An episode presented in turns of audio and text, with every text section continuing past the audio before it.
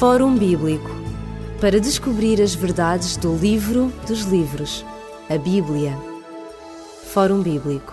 É com prazer que o Fórum Bíblico está uma vez mais na sua companhia. O nosso livro em questão é o livro de Daniel, um livro que nós temos vindo a analisar já há algum tempo. Estamos no capítulo 11, estamos quase no final do livro do profeta Daniel e estamos hoje no versículo 39. Analisámos no programa anterior um compromisso que se estabelece entre o poder religioso que Daniel critica e que é um poder que se levantou contra, um, contra Deus e que se corrompeu. Uh, vimos, portanto, esse compromisso com um poder político e militar que eh, fez com que tudo aquilo que era dito acerca de Deus no passado fosse alterado. Hoje estamos a analisar o versículo 39. Connosco em estúdio está o pastor Elídio Carvalho. Pastor Elídio Carvalho, parece que neste versículo 39 uh, entra em ação um um Deus estranho, pelo menos é assim que o versículo 39 começa, com o auxílio de um Deus estranho, este poder, portanto, agirá contra as poderosas fortalezas e aos que o reconheceram multiplicar-lhes-á a honra e fá-los a reinar sobre muitos e lhes repartirá a terra por prémio. Este Deus estranho é mesmo estranho ou vem na sequência do versículo 38? Como disse muito bem, isto é todo um encadeado de pensamentos, não é assim? E de, de, de sequências que, que atinge ou que se encaminham para um clímax. E desde de cima, desde o verso, do verso 32 em diante, não é assim? E vamos no, quase no fim, como disse, onde mostra claramente que este poder, que é conhecido como o poder, o Rei do Norte, ele vai num crescendo em poder, em dignidade humana, se quisermos, e também, acima de tudo, em, em riquezas.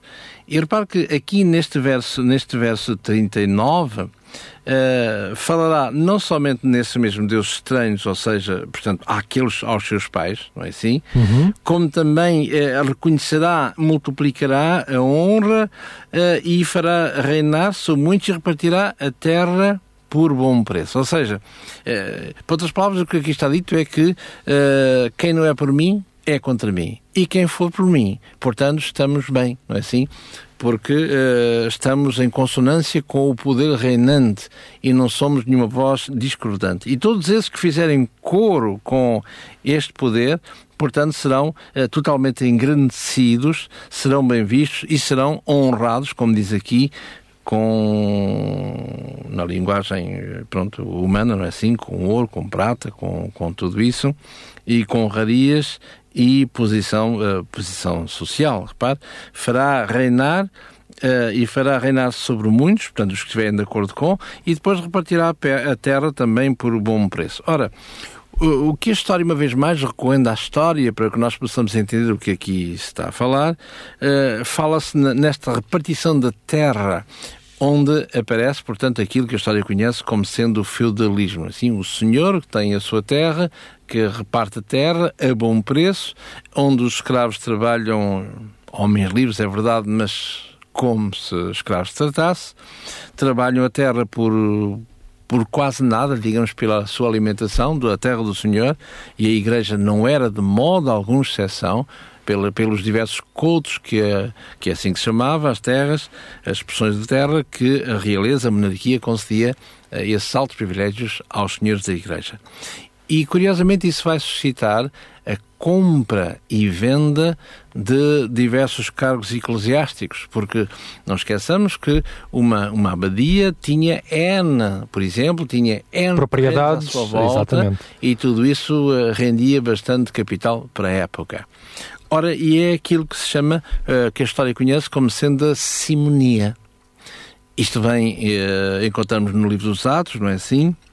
Esta, esta ideia de que, uh, no capítulo 8 em particular, e no verso 9 em diante, onde vemos que uh, um Simão, um mago chamado Simão, uh, como via os discípulos de Jesus fazer todos aqueles milagres com o Espírito Santo, ele chegou-se ao pé de Simão Barjonas, portanto, o mais conhecido por Pedro, a dizer que lhe vendesse uma, uma parte desse dom para que ele também pudesse uh, ministrá-lo à sua maneira. E é daqui que vem este mago Simão, portanto, a simonia, a venda de cargos eclesiásticos para proveito próprio. E, e, é muito triste quando nós vemos a história, não somente da Igreja, como também a história profana, quando se fala nestes cargos onde uh, ainda adolescentes uh, eram senhores, eram, eram cardeais até, uh, que era uma coisa espantosa, não é assim? E quanto mais dinheiro houvesse, mais os cargos eram vendidos, assim como as suas propriedades anexas. E, e, e na Itália, por exemplo, com os Médici, uh, onde todos eram esta, este nepotismo pegado, onde todos eram familiares de todos, não é assim? E, e eram vendidos uh, os cargos e, e as igrejas uh, para aquele que as pagasse mais, mais bem pagas, por então dizer assim, para que houvesse esta, este comércio ligado à Igreja. Portanto, isto é o que a história nos diz e não estamos a fazer, a dizer nada que seja contrário por uma questão de meramente invenção de, de, de, ou que se possa pensar que a pessoa fala desta ou daquela maneira porque, enfim, que, que é mauzinho ou que, que é má língua ou coisa assim. Portanto, limitamos unicamente a descrever aquilo que a história diz, uh, onde diz lá claramente que vendia-se a quem oferecesse mais. mais assim, e estou, estou a citar. Ah, agora, parece-nos que depois o profeta Daniel vai entrar, um, pelo menos na, na fraseologia empregue, vai entrar uh, num, num, conflito, numa, numa luta, não é? Ele vai dizer que no fim do tempo o rei do sul lutará com ele, o rei do norte se levantará contra ele com carros e com cavaleiros e com muitos navios e entrará nas suas terras, as inundará, etc. Uh, isto é literal? Uh, tem algum significado simbólico? Simbólico? O que é que uh, o profeta Daniel viu que nos interessa ainda hoje? Como dizia de início, não é assim? Estamos num crescendo, não é? E é evidente que este poder vai uh, acumular riquezas, vai acumular poder e, como tal, vai exercê-lo. É? E uh, haverá descontentes, o que é evidente, e, e, é isso que mostra aqui no verso, no verso 40. Diz que no fim do tempo, para sermos mais, mais com o original, exatamente não no fim do tempo, mas no tempo do fim. Aparentemente parece a mesma coisa, mas uh, se dissermos no tempo do fim, é, é, é, aquele mesmo, não há, não há outro para lá de. Num tempo do. No fim do uh, tempo, poderia estar a dizer, por exemplo, no fim do tempo do século V, do século VI, e enquanto que aqui faz referência ao final do tempo é um, da história humana. É um extremo, portanto, é Exatamente. um término, não é assim? Ora, estamos a falar num tempo, num tempo uh, profético. E nós já vimos ao longo dos programas anteriores que este tempo profético dedicado a esta entidade religiosa é uh, que aparece diversas vezes, diversas formas, embora sendo ao mesmo tempo, ou seja, um tempo de tempos e metade de um tempo, uh, sejam 42 meses, sejam 1260 dias ou anos. Portanto, são estas três fórmulas que encontramos nos livros quer de Daniel, quer de Apocalipse, para mostrar as três formas de ver exatamente a mesma porção de tempo, isto é, 1260 anos uh, proféticos. E realmente isso acontece. Uh, o final deste tempo, deste tempo do fim, acontece exatamente no final, repito, do, do período de 1260 dias ou anos, que, cujo término será em 1798. Ou seja, como consequência daquilo que a história conhece como sendo a Revolução, a Revolução Francesa. Ora, este, este Rei do Sul, este Rei do Sul, segundo aquilo que podemos interpretar neste texto, para nós, é nem mais nem menos do que corresponde ao Egito. Não somente no, desde o início do capítulo 11 vemos que o Rei do Sul ligado ao Egito, como também na, na, na, na mentalidade de qualquer semita, o Sul é sempre, sempre o Egito. Ora, assim como o Norte, os, os, os, poderes do Norte, poderes contrários a Deus, têm a ver com a Síria, com a Síria e com a Babilónia e aqueles poderes emergentes para, para a época, não é assim? E aqui o Sul, repito uma vez mais, era sempre uh, o, tanto o, o, Egito. Não só que o, o, texto do capítulo 11 o contempla, Exato. como também uh, a interpretação que podemos dar a este rei do Sul é, o, e o rei do norte, portanto o rei do sul, Egito. Ora, e, e porquê? Porque a palavra de Deus, vemos aqui que estamos a falar sempre eh, de uma forma simbólica. E os símbolos, e aqui obviamente que não era exceção. Porque, porque é que é, diz aqui no verso 40, no tempo do fim, o rei do sul lutará com ele. E o reino do norte, portanto, reagirá. Ora, este este, este, este rei do sul, rei do sul que é o Egito, nós podemos ver esta esta forma simbólica entre uma coisa e outra, eh, como eh, iremos ver mais tarde, logo a seguir também, entre o norte eh, que, que vem, que perigos virão do norte e virão também do oriente, assim, que iremos ver nos capítulos, nos versículos a seguir. Ora, se o, o rei do sul é o Egito, Uh, simbolicamente, como, como dissemos, se nós lermos aqui no profeta, no profeta, perdão, no livro do Apocalipse, no capítulo 11, nós encontramos a mesma problemática, porque falamos sempre obviamente, em termos simbólicos, e, e, como dissemos, este, este final, este tempo do fim, de 1798, portanto, no final desse tempo profético, em que este poder dominaria incontestavelmente, e a história diz claramente isso, que é no resquício, como consequência, desde o início da Revolução Francesa, que o papado irá, uh, este rei do norte, profeticamente, uhum. irá ser, irá ser apiado, uh, como a história, repito uma vez mais, como a história claramente o diz. E, e, e o que é interessante é que nesta época, uh, chamar, vamos chamar assim, na literatura da época, quando as, as tropas de, de, de Napoleão uh, invadiram tanto a Itália e, em particular, Roma, na pessoa de, de do chefe da Igreja Romana, é dito que, nesta altura, que o, o papado, não é assim, apanhou, portanto, foi totalmente apiado e sofreu uma ferida mortal. Uh, portanto, uh, era um poder que chegou até ali e não mais se falaria nele como poder. E é assim, curiosamente, que a literatura da época fala acerca desta da incursão de, dos exércitos de, de, de, Napoleão em relação ao, à Igreja Romana, portanto, à sete, assim, à Santa Sé. Ora, dizia eu, aqui no capítulo 11 de Apocalipse, em que fala no verso 8, diz que eh, haverá duas testemunhas, eh, os seus corpos jazerão mortos na grande praça, na grande cidade, e esta grande cidade, eh, biblicamente falando, segundo a luz do Apocalipse, é, não é outra a não ser Babilónia, ou seja, o poder contrário Exato. a Deus, que espiritualmente se chama Sodoma e que se chama Egito, onde o Senhor também foi crucificado. Ora, sabemos que Jesus, a crucifixão de Jesus não tem nada a ver nem com Sodoma, nem com o Egito. E talvez muito menos com o Egito, não é assim? Portanto, estamos a falar em termos simbólicos, em que aponta realmente para alguma realidade por trás desta, desta Sodoma e do Egito. Ora, neste caso aqui, visto que se fala do Egito, o que é que a palavra de Deus conhece como sendo o Egito?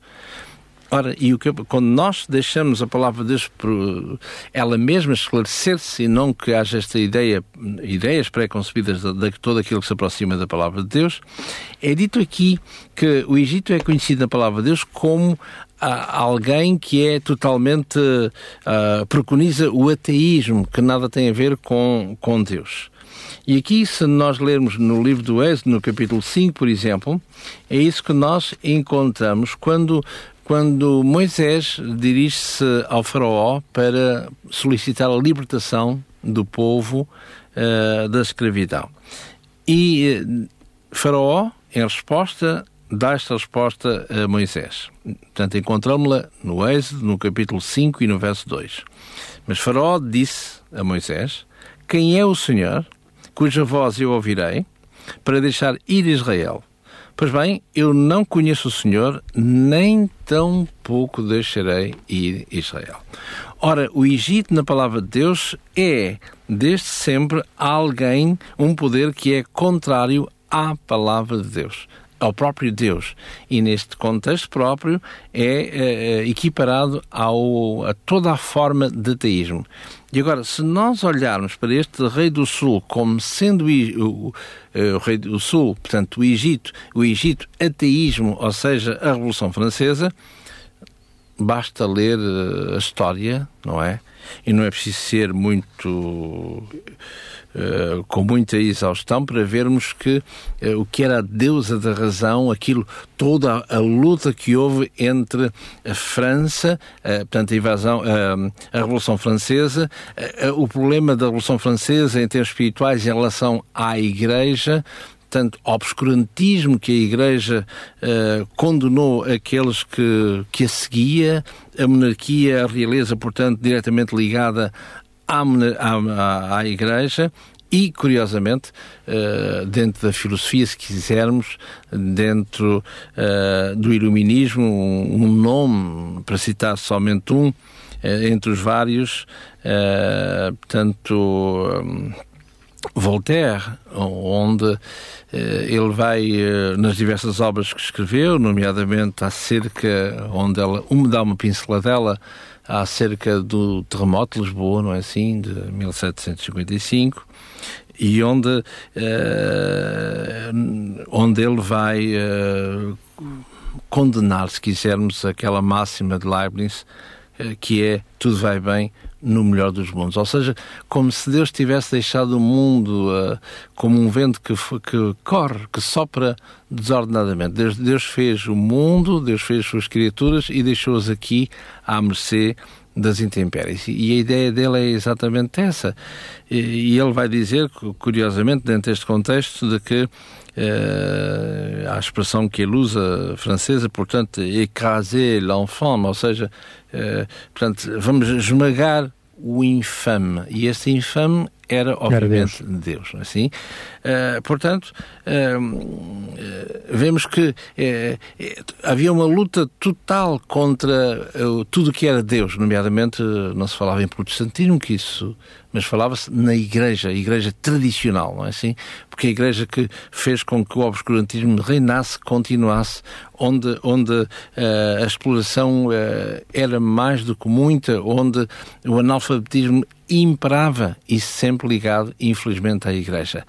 Ora, eh, houve eh, excesso, é um facto que sim, é assim, mas a Igreja não teve mais do que aquilo que, curiosamente, que curiosamente encontramos juntando as peças deste puzzle que é a Palavra de Deus, que a Palavra de Deus, como sabe, não se pode ser lida como um romance, mas sim, como diz o profeta Isaías, um pouco ali, um pouco aqui.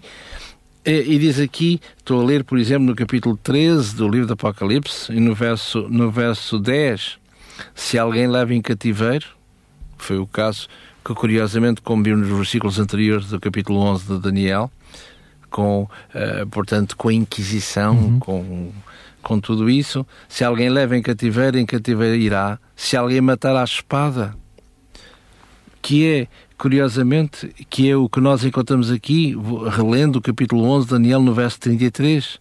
Aos entendidos entre o povo ensinarão a muitos, todavia cairão à espada, pelo fogo, pelo cativeiro, pelo roubo, por muitos dias, não é assim? Portanto, é, é, é o eco, digamos, de, de, de, de Daniel, isto que encontramos aqui no Apocalipse. Se alguém matar à espada, estou a reler capítulo 13 do Apocalipse, verso 10, à espada também será que seja morto. Oh, e aqui temos, eh, no, que toca à França, não é? Temos a invenção da tal uh, guilhotina, em que muitos passaram por lá, uh, curiosamente, uh, a Igreja, muitos da Igreja, e também muitos dos revolucionários, também, curiosamente. Ora, vemos aqui que este, este, este rei do sul, que é a França, que vai fazer tudo para aniquilar de uma vez para sempre o cristianismo. A influência da Igreja. Pelo menos a maneira como eles entendiam que era o cristianismo. Porque quando falamos em cristianismo, é verdade e temos que ouvir, eh, quando se fala em, em o cristianismo, né, eh, quando dizemos as grandes religiões são essas e essas e essas, não é assim? O cristianismo para as pessoas é, é a igreja tradicional. Não há outra forma de cristianismo, não é? E estas pessoas olham para a igreja com essa desconfiança quando fala na igreja, fala-se na igreja que se conhece a nível eh, mundial, usando a nossa linguagem. E não, é isso que eu dizia de início, uma coisa é ser cristão uh, ser aderir a uma, uma forma religiosa. E outra coisa é ser cristão no sentido de vivenciar aquilo que Jesus claro. preconiza. Porque é interessante as palavras de Jesus quando ele diz eh, ao seu povo, ou àqueles que queriam ser seus discípulos, não é? Vós me chamais de Senhor. Uh, o Evangelho de João, no capítulo 13, no verso 13, diz claramente que, assim, vós me chamais de Senhor e Mestre, dizeis bem porque eu sou. E, e noutra passagem que em Lucas, no capítulo 6, no verso 46, ele vai dizer: Mas uh, eu sou o vosso Senhor e Mestre, eu sei que sou. E sou mesmo. Dizes bem. Mas como é que eu sou vosso Senhor se vocês não fazem o que eu mando? E é aqui que é este grande abismo entre o ser, entre o, como, como eu costumo dizer, uh, uh, ser cristão, o que é ser. É? Ora, e, e isso e, e implica realmente essa, essas grandes mudanças da nossa vida que não estamos aptos nem queremos fazê-las. Queremos ser cristãos, sim, mas vivendo à nossa maneira o tipo de cristianismo que queremos viver. Ora, e é esse, essa igreja que, e reparem que tudo tem gênese nesta altura da, da, da, da Revolução Francesa.